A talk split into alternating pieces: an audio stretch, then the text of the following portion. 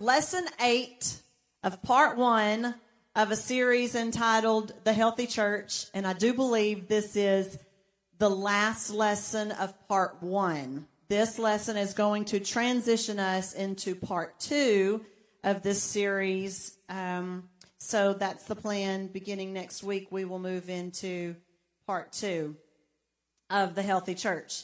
So there's seven other lessons. You can catch up. You can catch them on uh, YouTube. I've talked about, and I didn't write the number. I think this is the ninth characteristic of a healthy physical body that I am comparing to the body of Christ.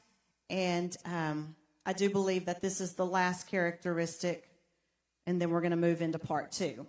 All right. So number nine, a healthy body is adaptable. Everybody say a healthy body is adaptable. Okay, so for those of you, let me just briefly tell you, if this is your first lesson, I am comparing comparing a physical body, the characteristics and attributes of a healthy physical body, to a healthy church. We have to be a healthy church. If we're going to claim to be the church of the living God, then we must be healthy. And I spent the first week showing and establishing through the Word of God that the church is the body of Christ.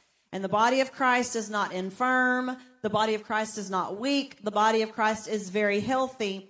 Therefore, if we want to claim to be the church of Jesus Christ, we must be healthy. All right? So, and I, I brought up several attributes. This is the ninth one. So I will start out talking about a healthy physical body, and then I will switch into care, comparing that spiritually to us as a church, the body of Christ. So what does it mean to be adaptable in regards to the physical human body? I'm going to read based on three websites. If you want to know what these websites are, I'll be happy to share. The uh, this is not my information. This is what I pulled from the internet. The human body. Now, as I read this, I want you to think about where I would be going regarding us as a church. The human body readily responds to changing environmental stresses in a variety of biological and cultural ways. We can acclimatize this week. How many of you acclimatized this week? How many of you had to get used to, Mike, I felt so sorry for you if you were out in this. I know Sunday you said, I got to go to work tomorrow. I felt so sorry. And you know what? You're living and breathing right now. That means you're a healthy body that's adaptable. You did not die in this temperature. So we can acclimatize to a wide range of temperature and humidity. When traveling to high altitudes, our bodies adjust so that our cells still receive sufficient oxygen. We also are constantly responding in physiological ways to internal and external stresses, such as bacterial and viral infections, air and water pollution, dietary imbalance, and overcrowding. This ability to rapidly adapt, everybody say rapidly adapt. This ability to rapidly adapt to varying environmental conditions has made it possible for us to survive in most regions of the world.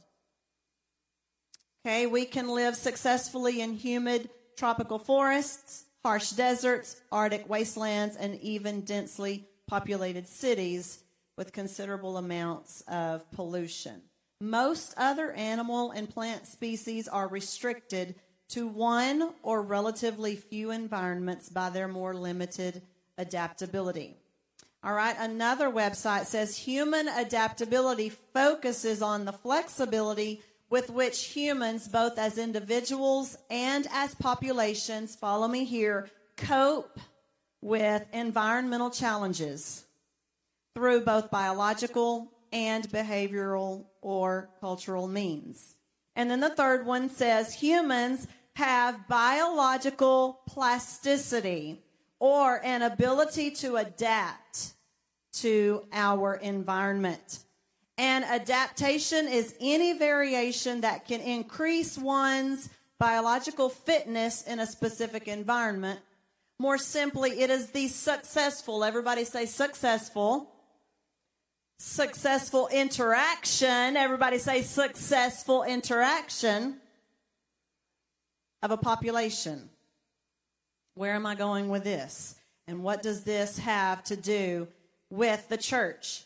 The ability to handle less than ideal environments, circumstances, situations, et cetera is necessary in order for us, the church, to be effective.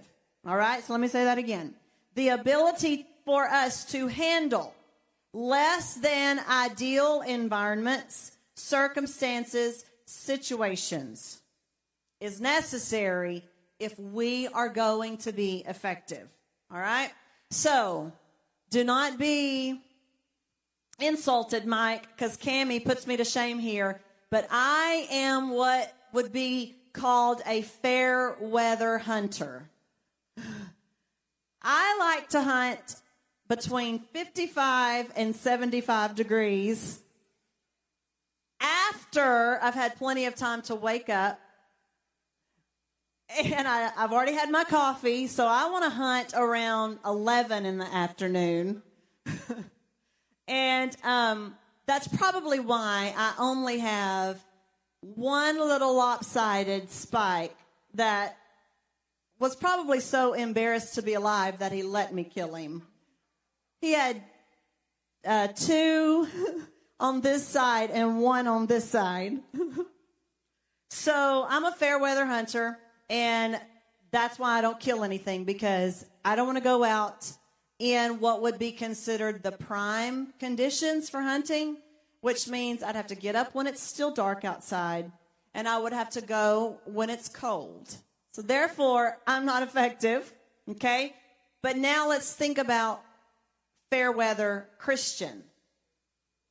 I wrote down fair weather Christian, and then I said, there's no such thing.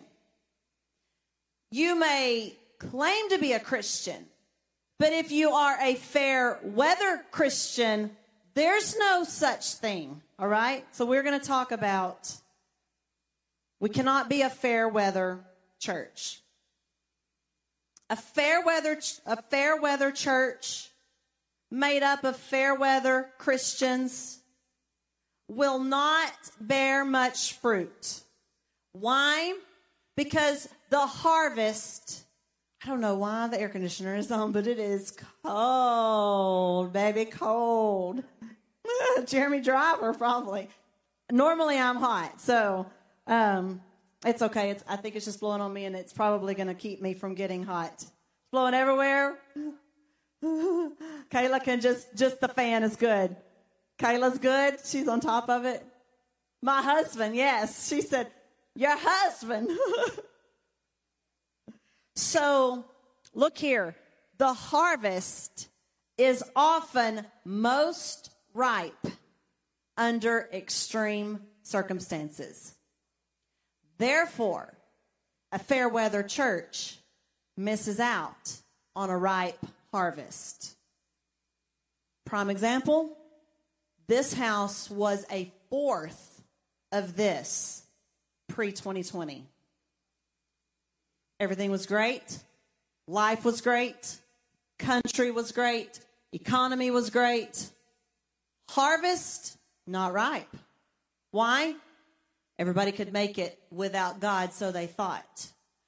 The thing is, if we are going to be a church that's going to be effective, then we have to be able to adapt to extreme environments, because those are the environments and the circumstances in which the harvest is most ripe. So why would I spend an entire Wednesday night on the subject of adaptability? This is the lesson that has taken four weeks to finally get out. It's because we cannot afford to be a church of fair weather Christians where, please perk your ears, ears up, where the circumstances have to fit our likes and dislikes. The harvest has to be available when it's convenient for us. And the conditions must always be fun, exciting, and make us feel good, or we're out of commission. Let's go to what I promised you that I would do. Let's go to the original church in the book of Acts. Acts chapter sixteen. Um, who is, is that Benjamin? Okay, Ben, we're going to go Acts chapter sixteen. And I'm going to start with verse nineteen, and I'm just going to read from there. But let me give you a little uh, preface here. So the story I'm going to pick up on is Paul and Silas. And they were in a country, in a town where a fortune teller was very popular in that, in that community, okay? Well, they knew that it was the devil operating inside of her. So Paul said, come out of her in the name of Jesus. And that demon had to come out of her. Well, her bosses who made money, the Bible says, you need to go read Acts chapter sixteen. They made money on her fortune telling. Let me just tell you, you are giving money to an industry when you do that kind of stuff.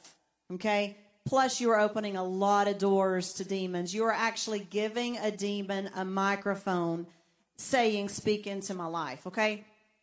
So when the bosses of this young lady saw that she had been delivered, they were furious. So furious that they took Paul and Silas, and you will see what happened, okay? So that's the story. Bring you up to speed. Acts chapter sixteen, verse nineteen.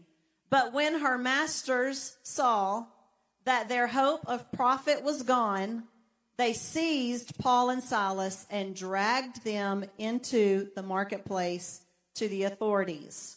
All right, Ben, let's go to verse twenty-two.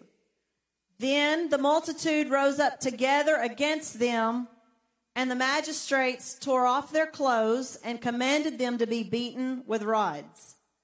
And when they, make sure you hear all of this, and when they had laid many stripes on them, what does that mean? A lot of whippings, okay? When they had beaten them, in other words, they threw them into prison, commanding the jailer to keep them securely. Having received such a charge, he put them not only in prison, but into the inner prison, and fastened their feet in stocks. Do you know what that means? They were chained down. Look over to your friend and say, less than ideal. I don't care if you've been in T D C J for one hundred years or Cherokee County Jail for five hundred years. That's the Ritz-Carlton compared to what this is. Okay? So, inner... This is more like dungeon quality. Feet bound to the floor in the inner prison with somebody standing guard over them. Let's see how adaptable Paul and Silas were. But at midnight, Paul and Silas were praying and now, why did they not just say praying? If they had not given us the rest of the story, we would have thought it was like, now, God, what in the world are you thinking? We've been working for you. We gave our lives for you. Don't you know you're supposed to come through before we're here? No, they weren't just praying. They were praising. It wasn't praying like, deliver us, poor pitiful us. It was praying and singing hymns to God. And the prisoners were listening to them. Suddenly there was a great earthquake, so that the foundations of the prison were shaken. And immediately all the doors were opened, and everyone's chains were loosed.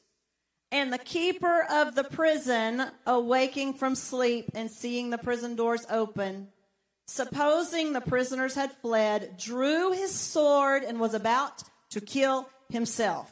Not only did they have a good frame of mind and eyes on Jesus, but they're about to bear some really good fruit in less than ideal circumstances. You're about to see the church in action, which is why it's called the book of Acts. You're actually about to see the picture of what we should look like today. So the the the keeper of the prison, the jailer, was about to kill himself, but Paul called with a loud voice saying, "Do yourself no harm." That means they were not so self-absorbed, self uh, self-focused and self-centered. They were in they were so adaptable that they actually could be concerned about somebody else in this condition. Do yourself no harm, for we are all here. That also means, do you see exactly what's happening? Why did the jailer think they were gone? And why did he have to say we're here? Because they could have left. They could have left. Everything was open. The way of escape had been made, but they had a bigger purpose. They knew escape for their own good was not what God was calling them to do. Okay? Let's follow this. So he says, we're all here. Do yourself no harm. Then he called for a light, ran in, and fell down trembling. This is the jailer before Paul and Silas. And he brought them out and said, "Sirs, what must I do to be saved?" So they said, "Believe on the Lord Jesus Christ, and you will be saved, you and your household." You see fruit? Do you see a harvest? Then they spoke the word of the Lord to him and to all who were in his house. And he took them the same hour of the night and washed their stripes. And immediately he and all his family were baptized. Now, when he had brought them into his house, he set food before them, and he rejoiced, having believed God with all his household. And when it was day, the magistrates sent the officers, saying, "Let those men go." That means they stayed in less than ideal conditions.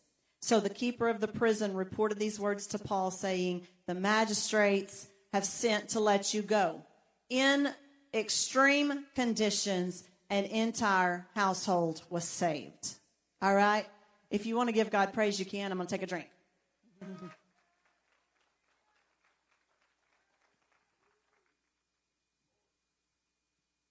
Okay.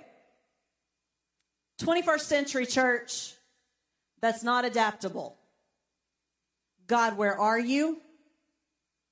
Why did you not come through? Why am I in this hellacious place? Why am I in this situation? I've done nothing but good, and here you are allowing me in this place right now. I don't deserve this. I'm better than this. Have you seen me do it? Have you seen you do it? What are you thinking, God? Raise your hand if you're guilty of this. What kind of good can come from me being in this place right now? God, come on, God. What kind of good can come from me being in this place right now? Has anybody ever done that, said that, felt that? Okay. I pray that the eyes of your understanding would be opened tonight, because here was the predicament. God loved the jailer as much as he loved Paul and Silas. God loved the jailer as much as he loved Paul and Silas. And he met Paul where Paul was at on the road to Damascus. See, that's the kingdom of God. God comes to us. Religion says we must go to God, okay? We believe in the kingdom of God, and the kingdom of God is God comes down to man. God meets us where we're at. God met Paul where he was at on the road to Damascus, and we're all good with that. But God had to meet the jailer where he was at. And where did that jailer live? In the inner prison. His whole family So you, you don't see that Paul left to go minister to the family. The next morning, they're still there. Baptized, fed them, whole household, okay? And it wasn't by Skype or Zoom or FaceTime that he ministered to the family. So just like God was willing to meet Paul where he was at, he was willing to meet the jailer where he was. I want to ask you this. What if God's love for the jailer required sending someone into the jail that was strong enough to adapt to extreme conditions so that God could move in such a miraculous way that the jailer could not deny it? What if that was the whole purpose for imprisonment? Miracles, this is what I felt like the Lord showed me today. Miracles outside of the jail had already been taking place. We here are in Acts chapter sixteen. Is that right? Acts chapter sixteen. Miracles had already been taking place. But I want you to understand here, miracles outside of the jail were not getting the jailer's attention.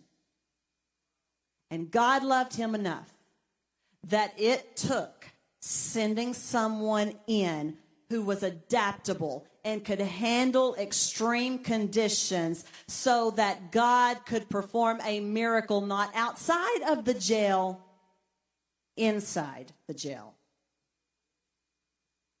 So what if they weren't adaptable? Now, I believe yesterday was two weeks.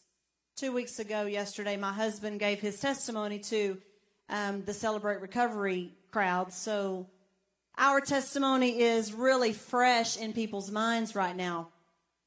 And just like Covenant, it was real and it was raw. And um, he shared exactly where God's brought us from. I want to um, mention something that my mom spoke. I want to say it was probably two years after our radical transformation. I feel like it had been a couple years since our radical transformation. And my mom said something to me that absolutely struck a note with me. She said, because they walked through it with us, she said, I know I know, Bri'Ann, that God loves you. But he told me that he loves Jeremy too. And so he doesn't love you more than he loves Jeremy. And he desired for you to be saved, but he also desired for Jeremy to be saved. And he loved Jeremy so much that he was willing to let you walk through intense circumstances with Jeremy because he loved Jeremy so much. If you're going through hell with some loved ones, let me tell you why this is happening. I'll never forget the day that my husband wrapped his arms around me, tears streaming down both of our faces, broken. We were humbled. We were desperate for God, and we had seen God move. And when he put his arms around me and he wrapped me up, he looked at me with, with tears streaming down his face, and he said to me, which wasn't true, and I knew it wasn't true, but I, this, this, is, this is all for my point. He said, you have saved me. You have saved me. Well, I knew I hadn't saved him, but this is what needed to happen. There was no Nobody else on the face of the earth that Jeremy Driver could trust with a radical transformation. Therefore, God said, I can't send anybody else through the fire with him. I've got to send you through the fire with him. And I will not, if I show up outside of the fiery furnace, it won't do a work. But when I show up in the fiery furnace, everybody's going to see it. So listen, I don't feel a bit sorry for myself. She spoke a lot of wisdom. She said, yes, he loves you. And yes, he loved you, but he loved Jeremy Driver as much as you. And just like he would do whatever it takes to save you, he will do whatever it takes to save. He would and was willing to do whatever it takes to save your husband, even if that means sustaining you in less than ideal conditions.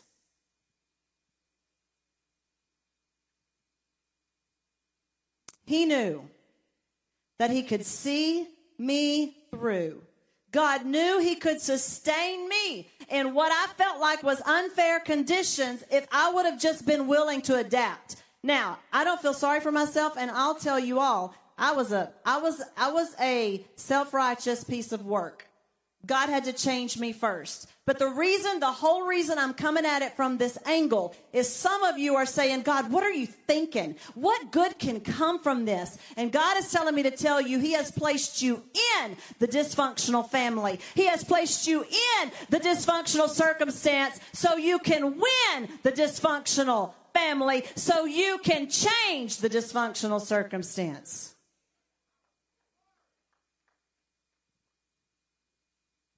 You are not a victim. He's put you in it to win it. And yes, he loves you, but you look at the dysfunctional people around you. He loves them as much as you. And if you don't see that, then he's got to do a work in you. And the fire is doing more of a work inside of you than you realized.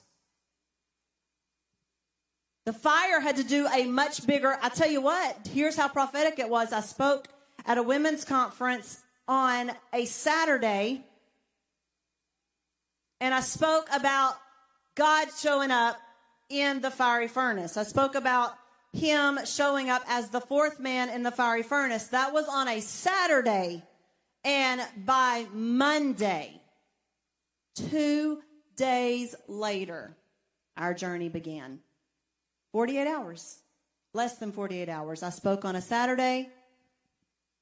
Monday, I had no idea how our life was going to change. My husband had no idea how our life was going to change. It, that was the beginning of our journey. Now, follow me. It wasn't the end of our journey. It was the beginning of our journey.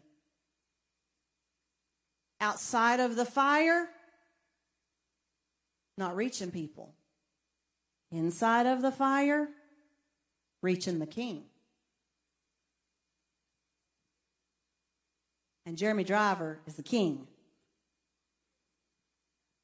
In my life, he is a king.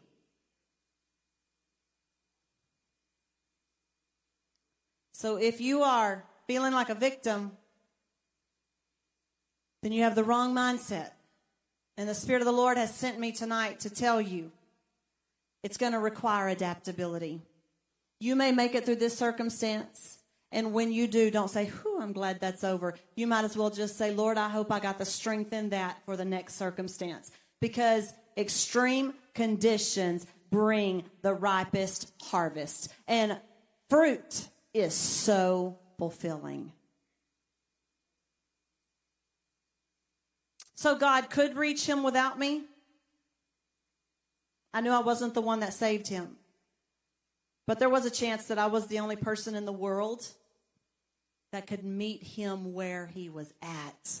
I was the only person in this world that could meet Jeremy Driver where he was at. And if God met me where I was at, in a religious institution, in a self-righteous state of mind, if he loved me enough to reach me where I was and change me, then he loved Jeremy enough to reach him where he was. And it just required me surrendering and being adaptable.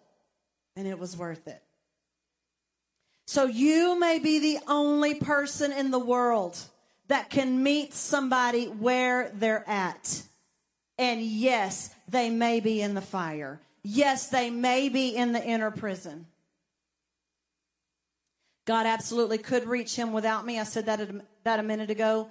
But God chooses to partner with mankind for mankind. It literally takes, literally, Lexi, takes It literally takes a missionary traveling to a remote tribe for them to be saved. You got to meet them where they're at. Okay? People are living in harsh circumstances. People are living in really dangerous places. People are living in in filth. People are living in bondage. And he has called a church to meet them where they're at. As scripture says here, Romans ten, verse eleven through fifteen. Romans ten, eleven through fifteen. Anyone who believes in him will never be put to shame, for there is no difference between Jew and Gentile. The same Lord is Lord of all, and richly blesses all who call on him. For everyone who calls on the name of the Lord will be saved. How then can they call on the one they have not believed in? And how can they believe in the one of whom they have not heard? And how can they hear without someone preaching to them? And how can anyone preach unless they are sent? As it is written, how beautiful are the feet of those who bring good news. Who are you supposed to be preaching the love of Jesus Christ to? And are you willing to go into less than convenient, less than ideal circumstances to share what they desperately need to hear? We will never be a church that feels like we're victims. We will never say, God, why have you forsaken us? We will be adaptable because that's what's required. You will never adapt to hell. You will never adapt to hell.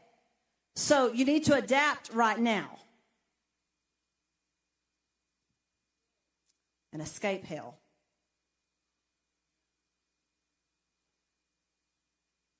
The body of Christ started out adaptable and will end adaptable.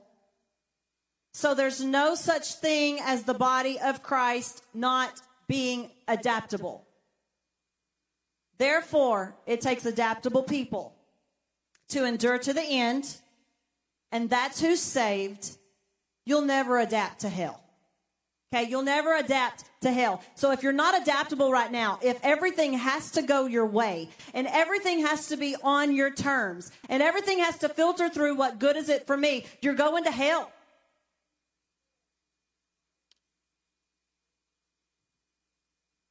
Because you are your own God. Ad- adaptability is the acid test. We can call ourselves a church all we want, but if we want to be part of the healthy church, the healthy body of Christ, we have to be adaptable.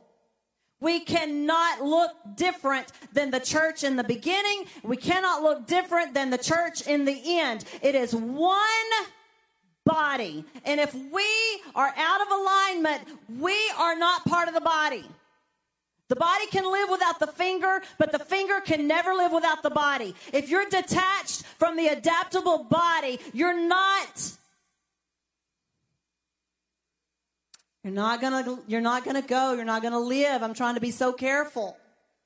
Where the body's going, he's coming back for his body, and he clearly says, don't count yourself as saved and comfortable right now. He clearly says, Jesus says, he that endures to the end, the same shall be saved. And I can promise you, endurance demands, requires you to adapt to whatever situation Jesus Christ allows you to walk through.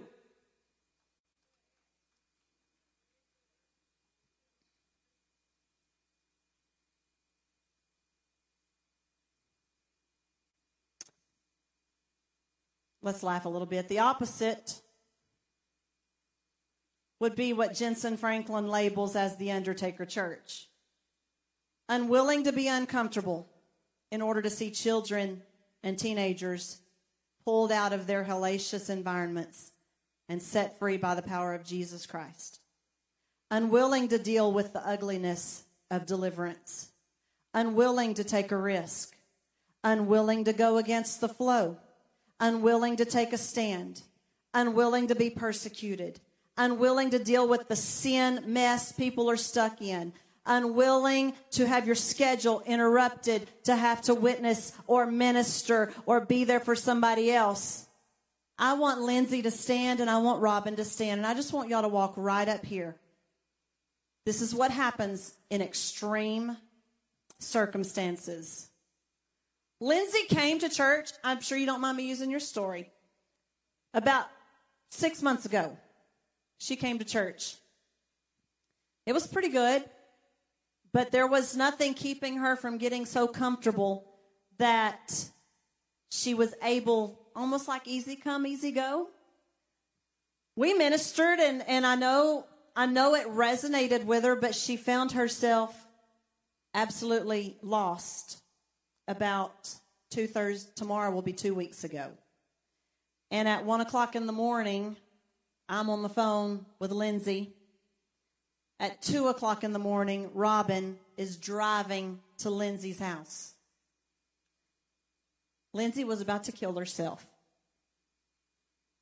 In fact, we had to have her prove to us that the gun was empty and on the porch before Cameron, thank you for covering your wife so beautifully, would give blessing for his wife to walk into less than ideal environments.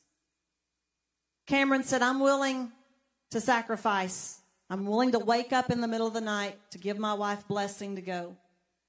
Robin said, I'm willing to get in the car at two o'clock in the morning and get to my sister. The circumstance was dire, was it not, Lindsay?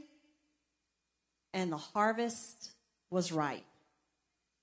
Robin went over there and evicted that suicidal spirit and whatever other spirit was tormenting Lindsay.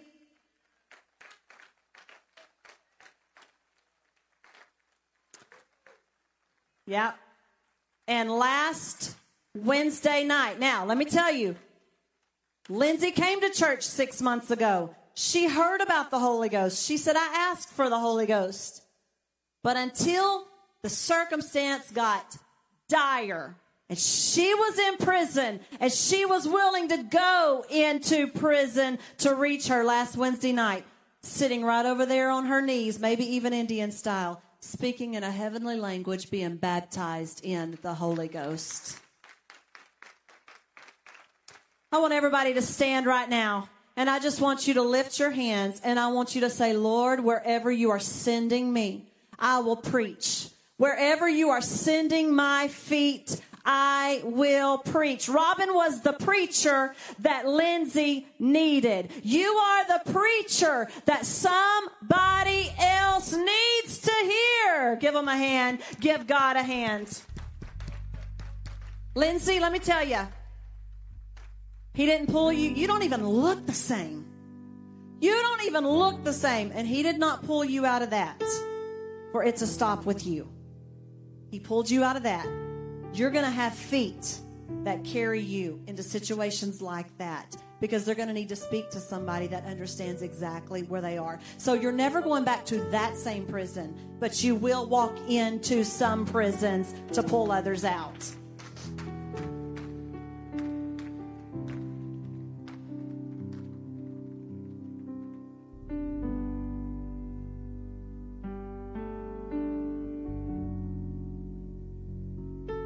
The church that's unwilling or unable to adapt to extreme circumstances will soon die off, because bearing fruit requires adaptability.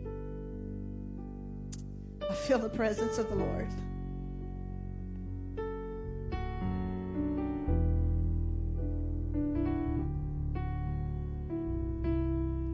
Let's just play for a minute, Dave. Just play. Come on, let the Holy Spirit work right now.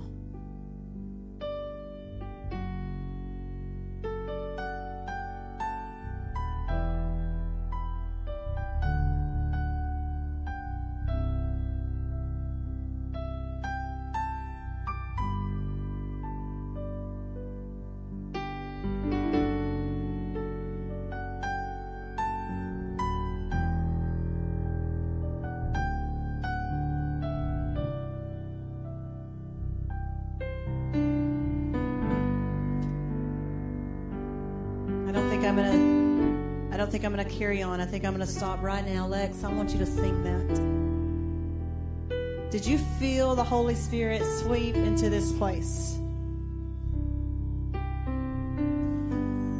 My next series is, the next part of this series is the church as a mother.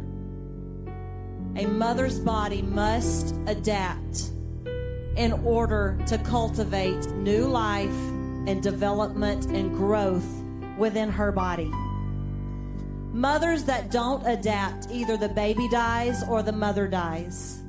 two hundred eighty-seven thousand women died in childbirth in twenty twenty because their body could not handle it. Churches that cannot adapt, either they will have no babies, or they will kill their babies, or they will die. That's where we're going next. It's important.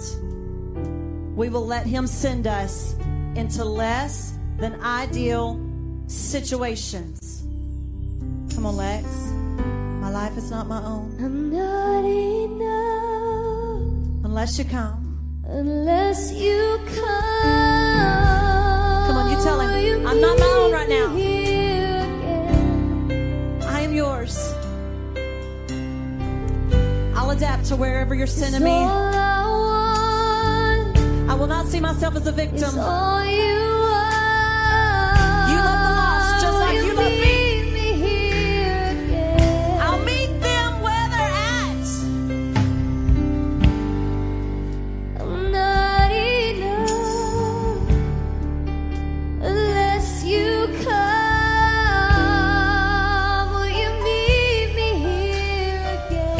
Been forsaken. He's just put you in it to win it. 'Cause all I want is all you are. Will you meet me here again? Oh, and not for a minute was I forsaken.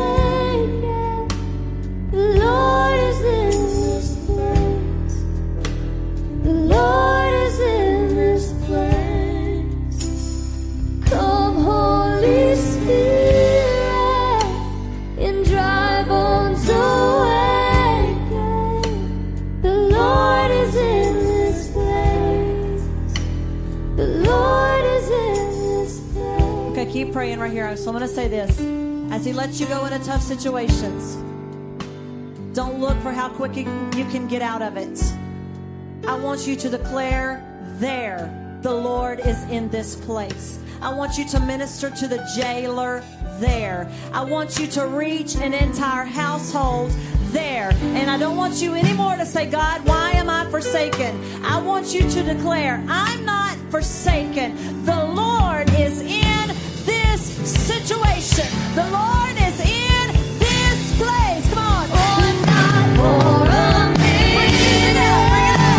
Bring it up. Was I forsaken? Come on, church. The Lord is in this place. Respond to the presence of the Lord. The Lord is in this place.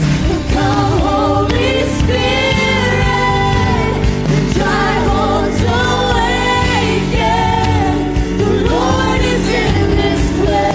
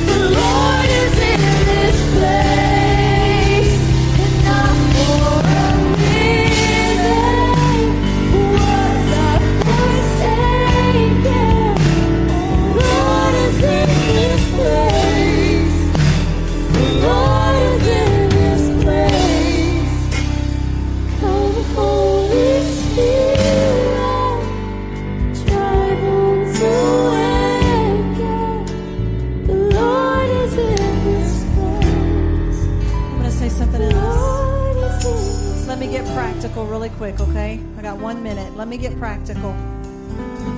You can continue to pray. But why do we have to have a lesson on adaptability? Because we're growing faster than we've ever grown before. And it's it's going to require adaptability on the part of the church body to accommodate new growth. Your parking is going to be different. The lobby's going to be crowded. You're going to lose your seat. Access to the pastors is going to be less. The pressure to help is greater because the harvest is greater. There's a line in the restroom.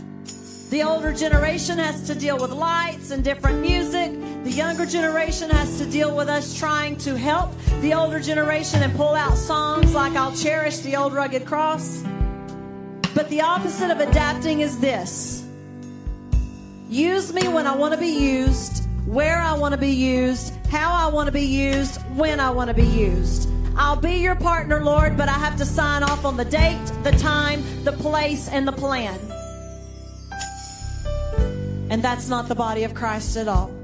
I'm asking us all, it's eight o'clock, I'm asking us all right now to repent, for without realizing it, making everything about us. And then I want us all to surrender to Him and say, you say when, you say where, you say how, and you say why, and I'm all in. I'm all in. Come on, y'all keep singing. And I want everybody, just lift your voice right now. Repent, repent, and then you say it. Lord, you say when, you say how, you say where, you say what. I'm in. I'm all in. I'm all in. I'm all in. I'm all in. Unless you come.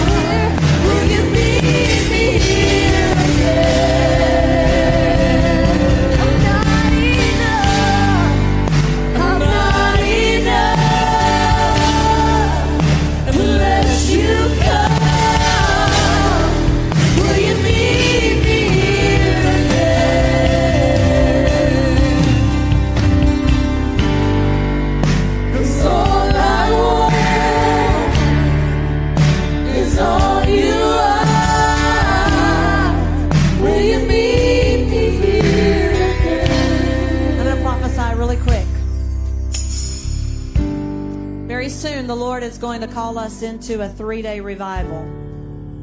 I don't know when, and I don't know with who, and we're not going to have any notice. There will be no notice. It's just going to be, bam, three-day revival. And you're going to have to adapt to it. We're going to do it. We're going to do it. He's already spoken it. He's already planned it, and we don't even know about it, and we won't get notice. In February, we're going to fast for three weeks. However the Lord leads you to fast, we're going to have to adapt, but we're going to do it. We're all in. We're all in. We're all in. In Jesus' name, amen. You can go. Lord bless you.